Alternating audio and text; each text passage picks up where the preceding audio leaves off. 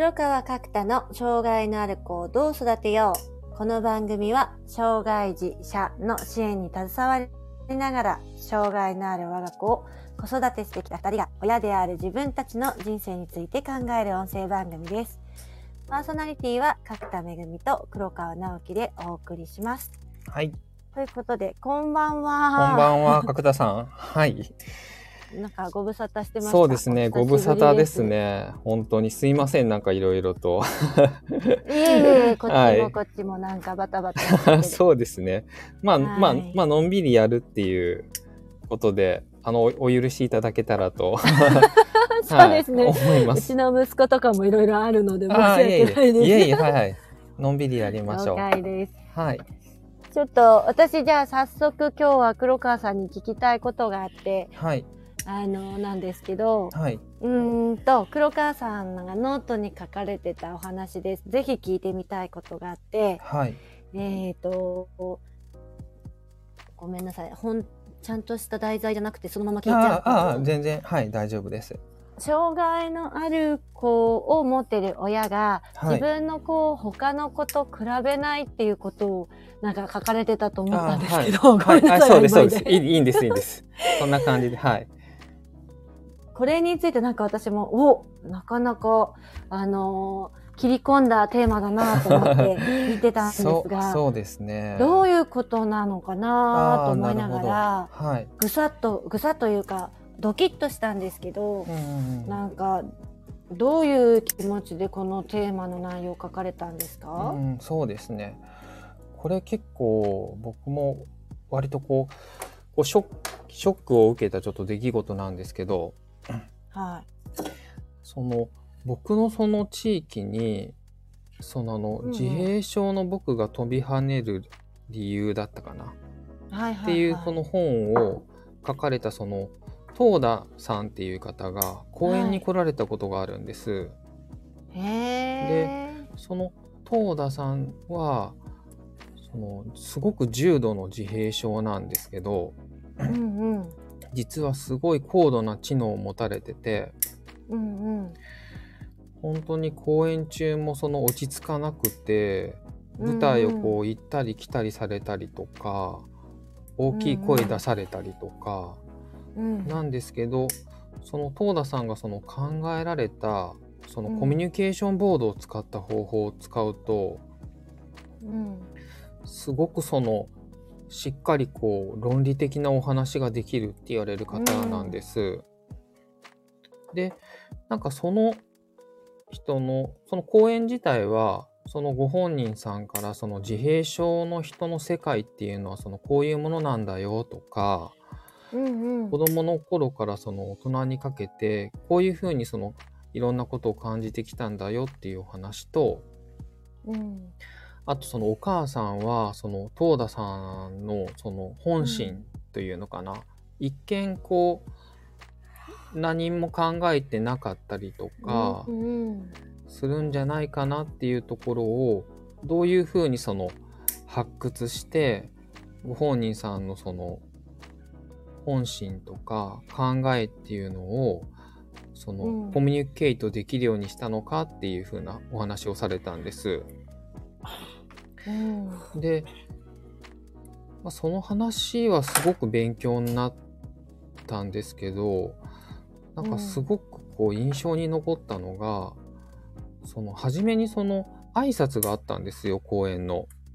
はいはい。でその講演に出てこられた方もやっぱり同じその重度の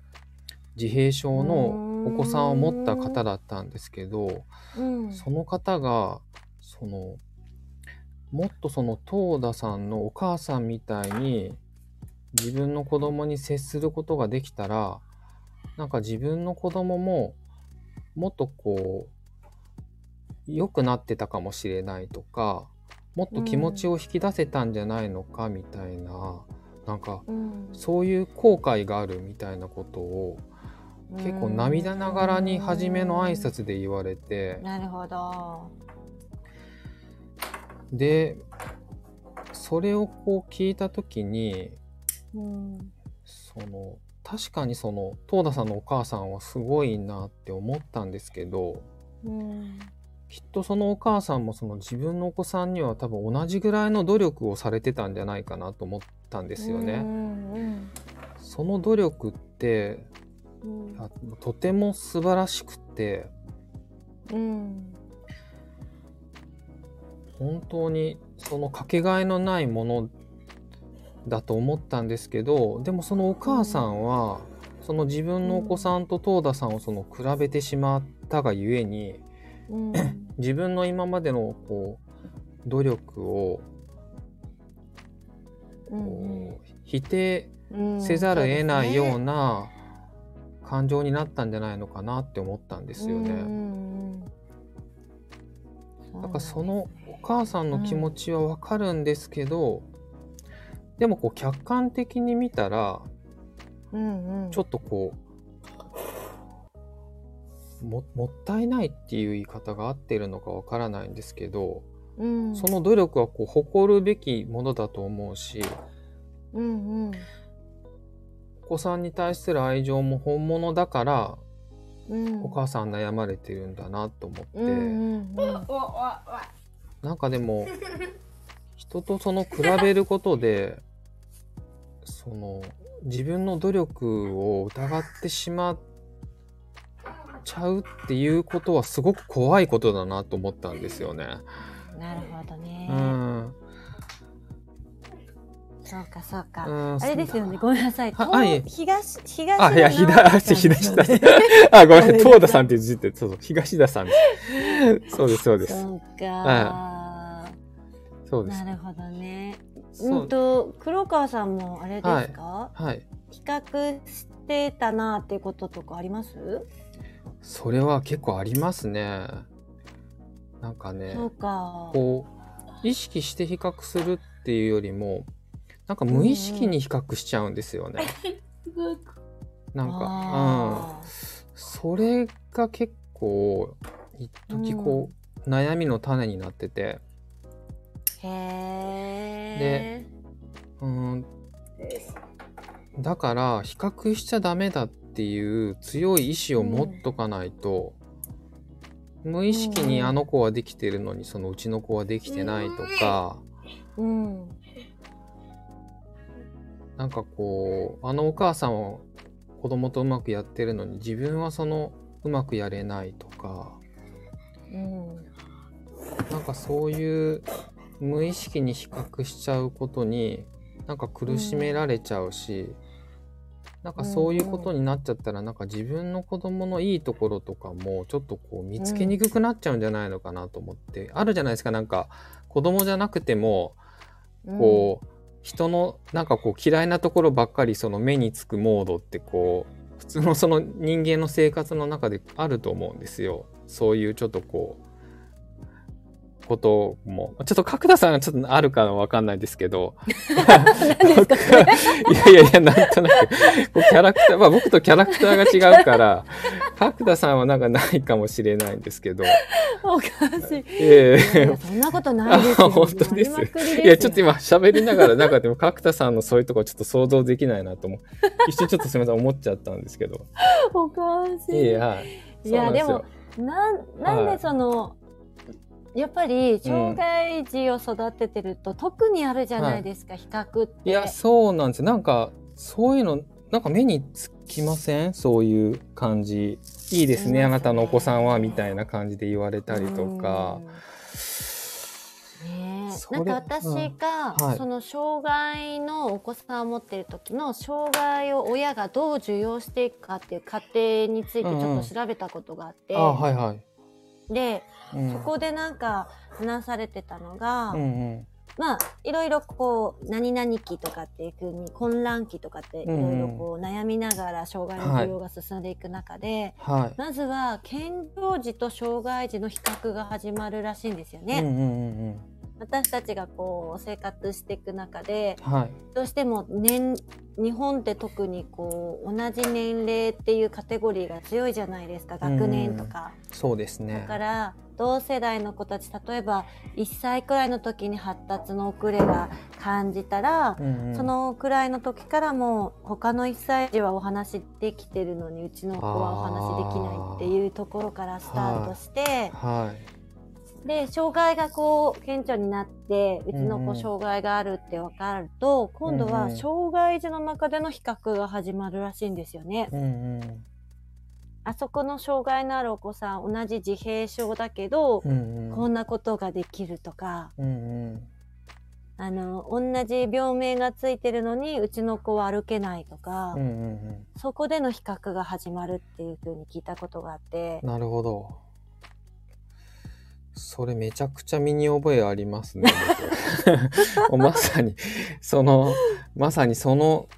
道をそのまま辿ってきてますね。うん、そうなんですね。あ、そうですね。あ、お恥ずかしながら。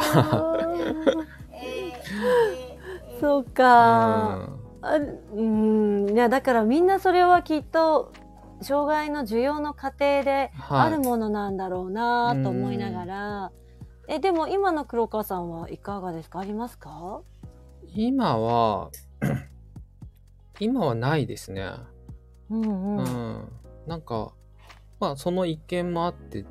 まあそういう風になったっていうのもあるし、なんかもっとこう自分の子供だけをなんか理解したいなっていう気持ちも強くなってきたから、うんうん、なんかそういう気持ちが強くなるほど他の子のことがこう目に入らなくなるというか。うんうん、なんか自分の子供にどんどんこう集中していって結果今はこう気にならないっていう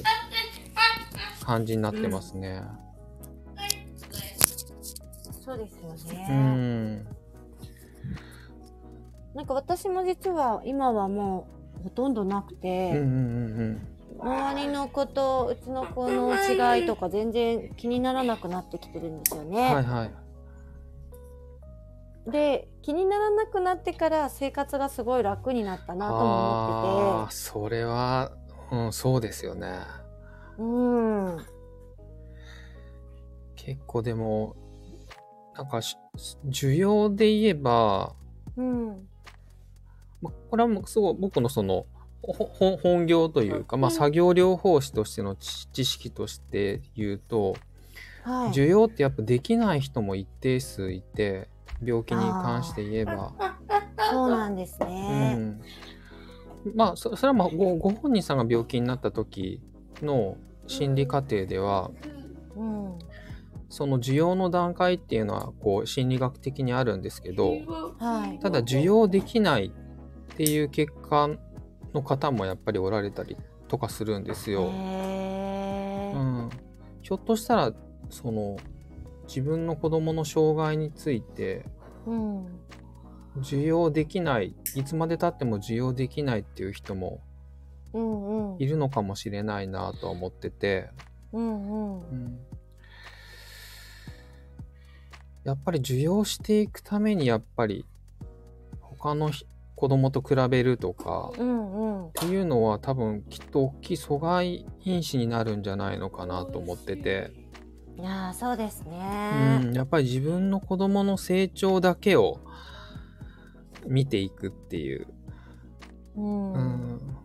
なんか私も話してて、はい、どっちが先だったのかなっていうのがわからないんですけど、はい、自分の中でなんか一通り整理がついて比較をしなくなったのが先だったのか、うんうんうん、なんかこういう考え方をした方が楽だなって自分自身で思って、うんうん、はい、いつの間にか比較をしなくなったのか、うんうん、どっちかわかんないけど、うん、まあ多分その比較しない方が楽っていうか、そうですね、過ごしやすい、息子のことも可愛いと思えるし、うんうん、一人のこう人としてなんかすごくこう見れるようになってきてるしっていうのが、はい、自分の中でこうすっきりしてるのは間違いないと思うので、うんうんうん、なんか比較するのもそうだし、なんかいろんなところでこう折り合いをつけると、うん、まあ、け結果的にすごく過ごしやすくなるなっていう、うん、なんかすごい感覚的なもので申し訳ないですけど、いやいやいやいやいや、でももうおっしゃる通りだなって思いますし、そうですね。折り合いをつけるって、でもこう具体的には ど, どういうふうに考えられたんです？それって結構、うん、折り合いをつけるのって結構初めのそのなんて言っていいかなハードルというか、うん、じゃないですか。でも結構難しいなって僕すごく苦労したんですけど。本当ですよね。障害児を子育てしてる中で、うん、私一番やっぱり折り合いをつけるとか、うんうん、しゃあないって思うのが一番重要だと思ってて。ああ、なるほどなるほど。そうなんですよ、うんうん、なんかいろんなことを気にしなくなっちゃったって言ったらあれなんですけど、うんうんうん、まあさっき言ってたようにちっちゃい頃から比較しながらこの子を見てくるじゃないですか、はいはい、歩くのも遅いしお話しするのも 遅, 遅いし、うん、っていう風にやきもきしながら比較しながらどうしてなんだろうってこう不安であふれそうになりながら子育てしてきて、うんうん、なんか、うん、とやっぱりその不安が大きくなればなるほどうまく回らないっていうところがあって、はい、でそんなうまく回らないところで親である、まあ、子供ってやっぱり親のことを一番こう感じてるし見てるしだし、そうですね、私がなんか楽しく子育てできてないイライラしてるっていう状態が一番ダメだなと思ったので、はい、なので自分が楽しく子育てしたり息子と笑ってられるにはどうしたらいいかなと思ったら、うんうん、まあいろんなこと気になるけどまあしゃあないやと思ってうんうんうん、うんあのまあ、息子は息子だしとか、うん、周りは周りだしっていう風に折り合いをつけれるようになってきてからすごくこう楽しくなったっていうのはありますよね。あ、それはだからこうやっぱり一個ずつ状況を整理していくっていう感じなんですかね、うんうん、今その自分が感情的になったりとかこう不安定になるとやっぱりお子様にもこう悪い影響があるし、そういう苦しい状態から逃れるためには、うん、まあこういろんなところをこう区切りをつけたりとか、うん、整理していって、まあ、この状態でやっていこうみたいな そ, そういう感じですかね。そうですね。でもそこって葛藤ですよね。もう日々葛藤で、うん、あ、まあなるほど、まあそんなすぐすぐにっていう感じじゃなくて、ね、毎日こう悶々と考えながらちょっとずつこう、そうそうそうそう、型がついていくっていう感じなんです。いや、じゃないですか。いや、そうですね。僕もだいぶ実感かかりましたね、そういうのにね。え、だからスンとああ大丈夫なんていうふうに思えることは今はないしまあそうですよね。いや確かにうーん、なるほど確かにそうでした、うん、でも頭の中ではきっとあの黒川さんもそうだと思うし、はい、私もそうなんですけど頭の中っていうか、うんうん、いろんな人の話を聞いたり、はい、先輩のお母さん方とか友達のやっぱり障害のあるお子さんを育てるお母さん方と話をしていくうちに、うんうん、なんかあこういうふうに考えたら楽になるんだろうなっていう道筋はなんかつけてもらえた気がするんですよね。あ、なるほど。だから毎日葛藤だしそんなうまくいかないし、うん、あの比較しちゃうことももう重々あるんですけど、はい、なんとなくその蓄積されてきた周りからの言葉っていうのは溜まってきてて、うんうん、きっとうんとその周りの言葉が励みになったりとかになって、うんうん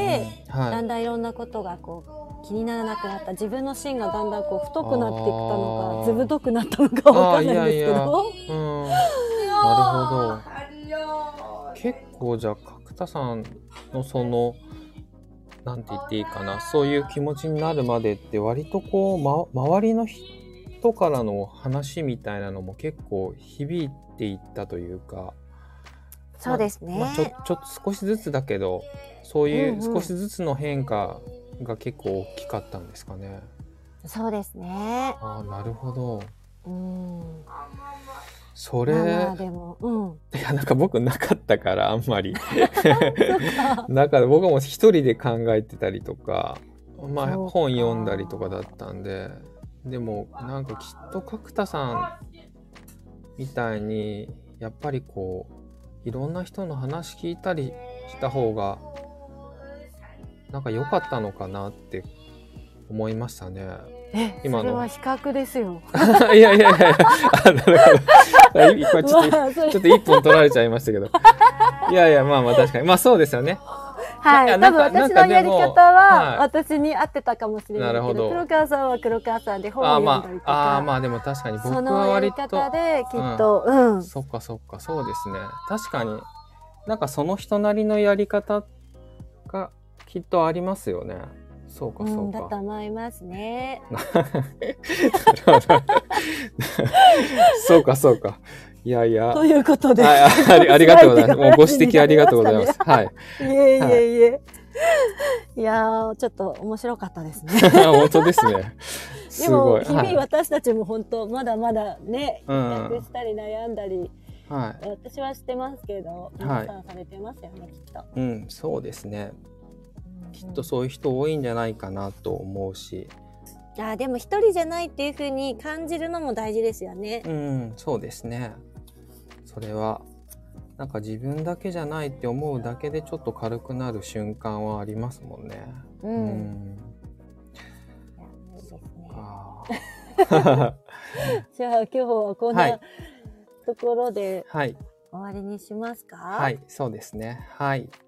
いやいや、ありがとうございました。いやいや、こちらこそありがとうございました。面白かったです。楽しかったです。はい。じゃあ、はい、ありがとうございました。はい、ありがとうございました。はい、さようなら。